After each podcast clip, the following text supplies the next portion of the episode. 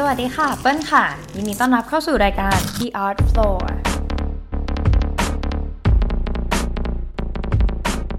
สำหรับครูที่กำลังมองหาวิธีการสอนแบบใหม่ ๆ และนักเรียนที่เบื่อรูปแบบการสอนแบบเดิมๆนะคะ หนังสือเล่มนี้ค่ะ Teaching for People Who Prefer Not to Teach หนังสือที่จะมาแนะนำวิธีการสอนสำหรับคนที่ไม่ชอบสอน และการเรียนรู้สำหรับคนที่ไม่ชอบถูกสอนค่ะ รับรองว่าโจทย์ต่างๆ ของหนังสือเล่มนี้จะทำให้มุมมองของคำว่าการเรียนรู้ของคุณเปลี่ยนไป สวัสดีค่ะ ยินดีต้อนรับเข้าสู่รายการ The Art Floor EP ที่ 4 นะคะสำหรับวันนี้เปิ้ลได้เลือกหนังสือเล่มหนึ่งขึ้นมาพูดคุยให้ทุกคนฟังนะคะ ชื่อว่า Teaching for People Who Prefer Not to Teach หรือแปลว่าการสอนสำหรับคนที่ไม่ชอบสอนนั่นเองค่ะ เหตุผลที่เลือกหนังสือเล่มนี้ขึ้นมาอย่างแรกเลยก็คือว่าจริง ๆ ตอนนี้เปิ้ลเป็นครูอยู่นะคะ แต่ว่าไม่ได้สอนศิลปะ ก็เลยสนใจอยากจะหาความรู้เพิ่มเติมเกี่ยวกับเรื่องการสอน ก็เลยลองอ่านหนังสือเล่มนี้ดูค่ะ ปรากฏว่าหนังสือเล่มนี้นี่เป็นหนังสือที่ศิลปิน 2 คนนะคะ ชื่อว่า m a r i a m Bayer de Fer แล้วก็ Rosalie Schwager นะคะ ถ้าออกเสียงผิดยังไงขออภัยด้วยนะคะสำหรับหนังสือเล่มนี้ค่ะ ศิลปิน 2 คนนี้เขาได้รวบรวมโจทย์ แล้วก็คำแนะนำต่างๆ เพื่อให้คนที่จะสอนศิลปะต่อไปเนี่ยนำไปใช้เวลาหมดมุกเขาเขียนตรงๆอย่างนี้เลยในหนังสือเล่มนี้ ซึ่งจริงๆ เมื่อได้อ่านดูแล้วอะค่ะ ก็เห็นว่ามุมมองและคำแนะนำต่างๆ ของเขาเนี่ย สามารถนำมาปรับใช้กับคุณครูที่สอนวิชาใดๆก็ได้หมดเลยนะคะ ยิ่งไปกว่านั้นใช้สำหรับนักเรียนเองก็ยังได้ด้วยนะคะ ในหนังสือเล่มนี้นะคะ ถ้าแบ่งสัดส่วนจริง ๆ แล้วก็มีอยู่ 2 ส่วนหลักๆ ด้วยกันก็คือส่วนของ editor notes หรือเหมือนเปรียบเสมือนคำนำของหนังสือเล่มนี้นะคะ และอีกส่วนหนึ่งก็คือส่วนที่เหลือทั้งหมดของหนังสือนะคะ ในแต่ละหน้าที่เปิดไปจะเป็นแต่ละโจทย์นะคะ ที่เขาแนะนำให้เอาไปใช้ลองสอนดูในห้องเรียนค่ะ เพราะฉะนั้นในการสรุปหนังสือเล่มนี้นะคะ เปิ้ลจะพูดเป็น 2 ประเด็นหลักละกันนะคะใน 2 ประเด็นที่เปิ้ลได้สรุปสิ่งที่ได้เรียนรู้จากหนังสือเล่มนี้มานะคะ ข้อแรกก็คือเรื่องของมุมมองจากศิลปิน 2 คนนี้ค่ะ ต่อบทบาทหน้าที่ของการเป็นครู และความเข้าใจในตัวผู้เรียนค่ะ ว่าเขามองตัวผู้เรียนเป็นอย่างไรบ้าง ในเชิงของความสัมพันธ์ระหว่างครูกับศิษย์ด้วยนะคะ แล้วก็ในเชิงของสิ่งที่ครูควรจะให้กับนักเรียน และประเด็นสุดท้ายค่ะ เรื่องของโจทย์แปลกๆ ที่เขาให้มาทั้งเล่มนี้นะคะ เรื่องของวิธีการสอนค่ะว่าทำไมเขาจึงนำเสนอโจทย์เหล่านี้ให้กับคุณครูและนักเรียนได้ลองไปคิดหรือว่านำไปปรับใช้นะคะ เริ่มกันที่เรื่องแรกนะคะ เรื่องของบทบาทหน้าที่แล้วก็ความสัมพันธ์ระหว่างครูกับนักเรียนนะคะ หลายๆ คนถ้าสมมุติว่าตอนนี้ทำอาชีพครูอยู่หรือว่า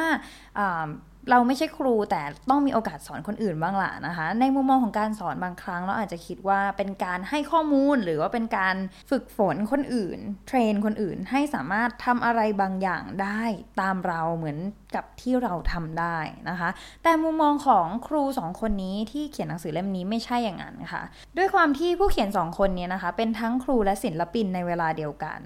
โดยส่วนใหญ่แล้วนะคะ เมื่อเขาได้เป็นครูเนี่ยอาจจะเป็นครูรับเชิญไปจัดกิจกรรมหรือไปพูดเป็นวันบ้าง หรือบางครั้งสอนเป็นเทอมหรืออย่างมากเป็นปี เพียงเท่านั้นเองนะคะ เขาเลยตระหนักถึงลิมิตของเวลาค่ะ เวลาที่มีจำกัดในการที่เขาจะสามารถไกด์หรือว่าช่วยนักเรียนของเขาได้ ให้เติบโตให้เรียนรู้สิ่งใหม่ ๆ นะคะ เขาจึงมองบทบาทของครูเป็นผู้ที่ จะต้องช่วยเหลือทำยังไงก็ได้ให้นักเรียนเนี่ยสามารถเรียนรู้ต่อยอดได้ด้วยตัวเองนะคะ และอีกอย่างหนึ่งก็คือเขามองตัวนักเรียนว่านักเรียนเนี่ยเป็นคนแต่ละคนเป็นรายบุคคลเนาะบางครั้งถ้าสมมุติว่าเราสอนใครไปนานๆ หรือว่าอยู่กับนักเรียนเป็นระยะเวลานานมากๆเนี่ย อาจจะทำให้เราเผลอลดคุณค่าของนักเรียน ไม่ได้หมายความว่าเราไม่อยากสอนเขาหรือว่าไม่อยากไกด์เขาแล้วนะคะ แต่เราอาจจะคิดว่าเราให้อะไรไปเขาก็จะทำตามแล้วเขาจะทำได้ แต่ทีนี้ครูสองคนนี้ค่ะเขาเห็นว่านักเรียนเนี่ยมีความแตกต่างกันเป็นในเชิงรายบุคคลค่ะ บางคนอาจจะเรียนรู้ได้เร็วได้ช้า หรือมีความชอบหรือมีระบบการทำความเข้าใจที่แตกต่างจากคนอื่น เพราะฉะนั้นผู้สอนค่ะก็จะต้องพยายามทำความเข้าใจผู้เรียน ด้วยเช่นกันค่ะว่าวิธีการเรียนรู้ของเขานั้นเป็นยังไง และอีกมุมหนึ่งเช่นกันค่ะ ในตัวของผู้เรียนก็ต้องพยายามทำความเข้าใจตัวเองทำความรู้จักตัวเองเหมือนกันว่า วิธีการเรียนรู้ของตัวเองเนี่ยเป็นอย่างไร ความเร็วในการเรียนรู้ของเรานั้นเป็นยังไง ซึ่งเมื่อผู้เขียนสองคนนี้ได้เล็งเห็นบทบาทหน้าที่แล้วก็ relationship ของตัวเองกับตัวนักเรียนแล้วนะคะ เขาก็เลยมีแนวคิดที่ว่า การเรียนการสอนในสิ่งที่ควรจะเป็นเนี่ยคือการสอนอย่างไรก็ได้ให้นักเรียนเนี้ยสามารถเรียนรู้ต่อยอดได้ด้วยตัวเอง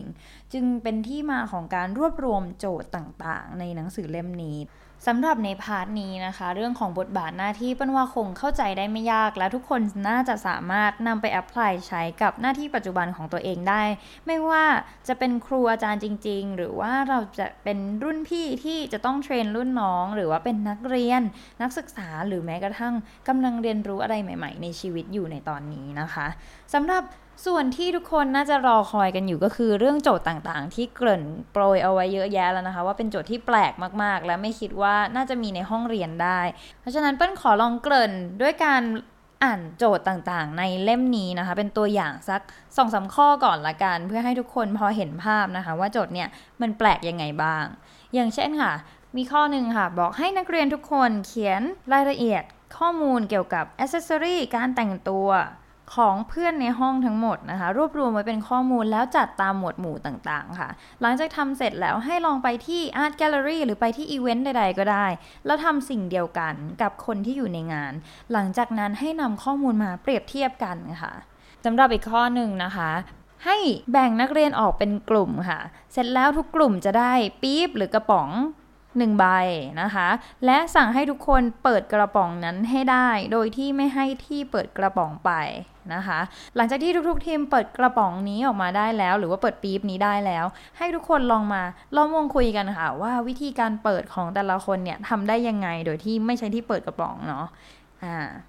ถ้ายังแปลกไม่พอนะคะ แถมให้อีกข้อค่ะ ถ้าคุณไม่ใช่คนขี้เกียจให้ลองทำตัวขี้เกียจดูค่ะ หรือถ้าสมมุติว่าคุณเป็นคนขี้เกียจอยู่แล้ว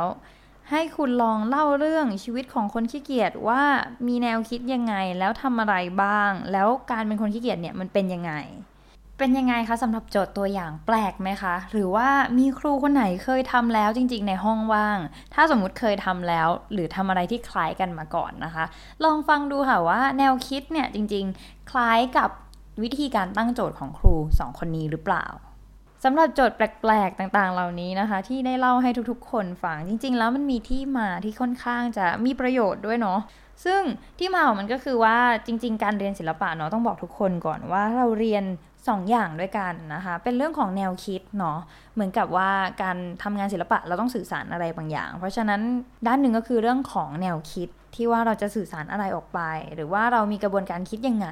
นะคะ และด้านที่ 2 ก็คือเรื่องของสกิลค่ะ ก็คือว่าเราจะนำสื่อชนิดไหน หรือว่านำความสามารถอะไรของเราที่นำมาทำให้ออกมาเป็นรูปธรรมได้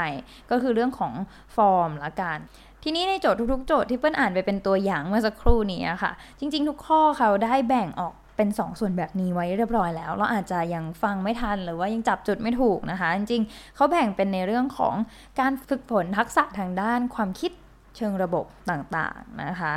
หรือว่าจะเป็นเรื่องของ soft skill ก็ตาม และอีกด้านหนึ่งก็คืออย่างที่บอกเป็นเรื่องของ hard skill หรือว่าเป็นในเรื่องของการหาความรู้ที่เป็นทางด้านวิชาการ หรือว่าการฝึกฝีมือต่างๆนะคะ ซึ่งสองอย่างนี้มันแยกออกจากกัน จากโจทย์แต่ละข้อเมื่อสักครู่นี้เดี๋ยวลองยกตัวอย่างให้เห็นภาพละกัน อย่างข้อที่บอกว่าให้นักเรียนจดเกี่ยวกับข้อมูลเรื่องการแต่งตัวของเพื่อน แล้วไปที่อีเวนต์อีกทีนึงแล้วจดเป็น Data มาเทียบกัน จริง ๆ แล้วโจทย์ข้อนี้ค่ะเขามีวงเล็บอยู่ในหน้านั้นเหมือนกัน ว่ากำลังอยากจะสอนนักเรียนเรื่อง analysis หรือว่าการวิเคราะห์ข้อมูลนั่นเอง นะคะ ชัดเจนเลยว่าจริงๆ ถ้าเราไม่ได้ไปโฟกัสว่าจุดประสงค์ของการสอนโจทย์นี้คืออะไร เราอาจจะมองเผินๆว่าให้นักเรียนคุยกันเล่นๆ แล้วก็ลองสังเกตการแต่งตัว อาจจะไปมองในมุมของแฟชั่นด้วยซ้ำไป แต่จริงๆ แล้วเป็นการมองในเชิงของ Data ค่ะการเก็บข้อมูลก่อน แล้วนำฐานข้อมูล 2ออย่างมาเปรียบเทียบกัน แล้ววิเคราะห์ค่ะ ถามว่ามันเกี่ยวอะไรกับการเรียนรู้ในเชิงศิลปะก่อนเนาะเพราะว่าครูสองคนเนี้ยเขาสอนอาร์ตนะคะ เกี่ยวในแง่ที่ว่าเวลาเราทำงานศิลปะเหมือนกัน เราก็ต้องเก็บข้อมูลนะคะ เราก็ต้องเรียนรู้วิธีการนำข้อมูลที่มีอยู่แล้วมาวิเคราะห์เหมือนกัน เพื่อที่ว่าการสื่อสารแบบไหนจะ effective การสื่อสารแบบไหนที่มันจะทำให้เข้าถึงคนหมู่มากได้ดีกว่ากัน หรือว่ากลุ่มเป้าหมายของเราก็มีเหมือนกันนะคะ ซึ่งบันเชื่อว่านอกเหนือจากงานที่เป็นประเภทการสื่อสารแบบนี้แล้ว จริงๆ ในประเภทอื่นๆ ก็ต้องมีการวิเคราะห์ข้อมูลเหมือนกัน อันนี้เป็นเหมือนกับสกิลพื้นฐานเลยเนาะที่เรานำไปใช้กับการทำงานอะไรก็ได้เลยในอนาคตนะคะ ถ้ามองในมุมที่ว่าเราจะเสริมทักษะนี้ให้เด็กๆ จริง ๆ แล้วค่อนข้างมีประโยชน์มากในการทำงานจริง ซึ่งนี่เป็นหนึ่งใน soft skill ค่ะ ที่คุณครูสองคนนี้พยายามจะสอนให้นักเรียน เอาไปใช้ในการทำงาน และนอกเหนือจากนี้ยังมีการสอนแนวความคิดอื่นๆอีกนะคะ และส่วนใหญ่แล้วการเรียนรู้ในเรื่องของการฝึกฝนแนวความคิดเนี่ยจะต้องใช้การทำซ้ำบ่อยๆนิดนึงในการออกมาพูดคุยมาดิสคัสกันว่าไอเดียมายังไง เป็นอย่างไรแล้วจะต่อยอดยังไงนะคะ อีกสักข้อละกันค่ะในข้อปี๊บ จริงๆ แล้วข้อเปิดปีบเนี่ยสามารถเรียนรู้ได้หลายมิติเลยทีเดียว เขาวงเล็บไว้ข้างใต้โจทย์เหมือนเดิมค่ะ ว่าเป็นเรื่องการศึกษาฟอร์มและ content ซึ่งจริงๆ ฟอร์มและ content อย่างที่บอกเมื่อสักครู่ก็คือเรื่องของการใช้ hard skill กับ soft skill พร้อม ๆ กันนั่นเองนะคะ ใช้ยังไงบ้างล่ะในการเปิดปี๊บ หนึ่งเลยแบ่งนักเรียนเป็นทีม เพราะฉะนั้นเป็น team building ค่ะ ระหว่างที่เขาพยายามจะเปิดปี๊บแน่นอนว่าทุกคนจะต้องคุยกันปรึกษากันแน่นอนว่าจะเปิดยังไงดี หลังจากที่แต่ละกลุ่มได้คุยกันเองแล้ว เปิดปี๊บได้แล้วเขายังให้โจทย์ทุกๆ กลุ่มเนี่ยให้มารวมกันเพื่อให้แลกเปลี่ยนความคิดค่ะว่ากระบวนการเปิดปี๊บของแต่ละคนเนี่ยเป็นยังไงบ้าง ตอนแรกอาจจะคิดว่าเปิดปี๊บ อาจจะเป็นเรื่องการฝึกกึนของนักเรียนแน่นอนนั้นเป็นหนึ่งในนั้นนะคะ แต่ว่าจริงๆแล้วกระบวนการทั้งหมดต่างหากตั้งแต่ตอนเริ่มเข้ากลุ่ม เปิดปี๊บร่วมกัน แล้วก็นำมาแชร์ความรู้สกิลการเปิดปี๊บร่วมกันต่างหากนะคะ คือเรื่องของ critical thinking นะคะ คือเรื่องของการแชร์ไอเดีย แล้วก็การที่มี improvement mindset อย่างเช่น ถ้าสมมุติว่า อีกกลุ่มหนึ่งเปิดได้เร็วกว่า หรือมีวิธีที่ง่ายกว่า อย่างเงี้ยค่ะ จะทำให้นักเรียนคุ้นเคยกับการที่เขาจะต้องปรับตัว หรือว่ายอมรับความคิดคนอื่น นี่เป็นแค่ 2 โจทย์เองนะคะ ที่ยกตัวอย่างจากเล่มนี้จริง ๆ หนามากมาเป็นน่าจะเกินร้อยกว่าข้อได้นะคะ ที่เป็นโจทย์แปลกๆเหล่านี้ ซึ่งประเด็นหลักของมันแล้วอะคะ่ะ โจทย์ทุกข้ออย่างที่บอกว่ามันแยกออกมาเป็น 2 ประเด็น แต่ว่าสิ่งที่เขาชูโลงขึ้นมา สิ่งที่เขาอยากจะให้นักเรียนได้เรียนรู้มากกว่าสกิลต่างๆ ก็คือระบบความคิด ทุกๆ ครั้งที่จบคลาสหรือทุกๆ ครั้งที่จบกิจกรรม จะสังเกตได้ว่าเขาจบด้วยการพูดคุยแลกเปลี่ยนค่ะ พื่อให้นักเรียนได้รีเฟล็กร่วมกันเป็นกลุ่มก่อน และเมื่อเขาทำสิ่งนี้ซ้ำๆซ้ำๆต่อไปนะคะ เขาจะเกิดการรีเฟล็กได้ด้วยตัวเองค่ะ จริงๆ มันคือ growth mindset นั่นเอง เป็น mindset ที่สามารถทำให้นักเรียนเรียนรู้ต่อยอดได้ด้วยตัวเอง แม้กระทั่งจะไม่ได้อยู่ในบริบทของห้องเรียนอีกต่อไปแล้วก็ตาม ไม่ว่าจะเป็นการทำงาน ในชีวิตจริงของเขาในอนาคตที่ไม่มีครูอยู่กับเขาแล้วนะคะ เพราะว่าตัวผู้เรียนค่ะจะสามารถ reflect สิ่งที่เขาได้เรียนรู้หรือว่าสิ่งใหม่ ๆ ได้จากทั้งในประสบการณ์ หรือว่าเป็นงานหรือว่าเป็นโปรเจกต์ใหม่ ๆ ที่เขาได้ทำด้วยตัวเองนะคะ และข้อสุดท้ายค่ะที่แอบแปะเป็นโจทย์ให้ทั้งครูและนักเรียนที่อ่านหนังสือเล่มนี้ก็คือให้ทุกคนลองคิดโจทย์ใหม่ขึ้นมาเองอีกค่ะ นอกจากจะให้ฝึกฝนในการทำตามโจทย์เหล่านี้แล้วนะคะ เขายังให้เราลองมองอีกว่า เราจะเรียนรู้ต่อยอดไปได้ด้วยวิธีอะไรบ้าง แล้วเขาก็ปิดท้ายได้น่ารักมาก ๆ เลยนะคะ ก็คือเขาเขียนอีเมลของเขาทิ้งท้ายไว้ด้วยค่ะว่าเผื่อใครคิดโจทย์ใหม่ ๆ ได้ ยังไงช่วยส่งมาบอกเขาด้วยเผื่อเขาจะให้รวบรวมทำหนังสือเล่มต่อไปค่ะ สำหรับผู้ที่ฟัง The Art Floor Podcast ในตอนนี้แล้วมีไอเดียหรือว่ามีโจทย์ที่น่าสนใจยังไง ลองแชร์ให้ทุกคนลองอ่านกันดูได้นะคะ เดี๋ยวเปิ้ลจะลองตามอ่านด้วยเหมือนกัน เผื่อว่าจะนำไปใช้ในห้องเรียน หรือว่านำมาพูดถึงได้ในพอดแคสต์ตอนหน้านะคะสำหรับวันนี้ The Art Floor Podcast หวังว่าทุกคนจะได้เรียนรู้อะไรใหม่ ๆ ไม่มากก็น้อยนะคะ จากหนังสือเล่มนี้ Teaching for People Who Prefer Not to Teach และเช่นเคยฝากติดตามพอดแคสต์ของเราใน EP ต่อไปด้วยค่ะ สวัสดีค่ะ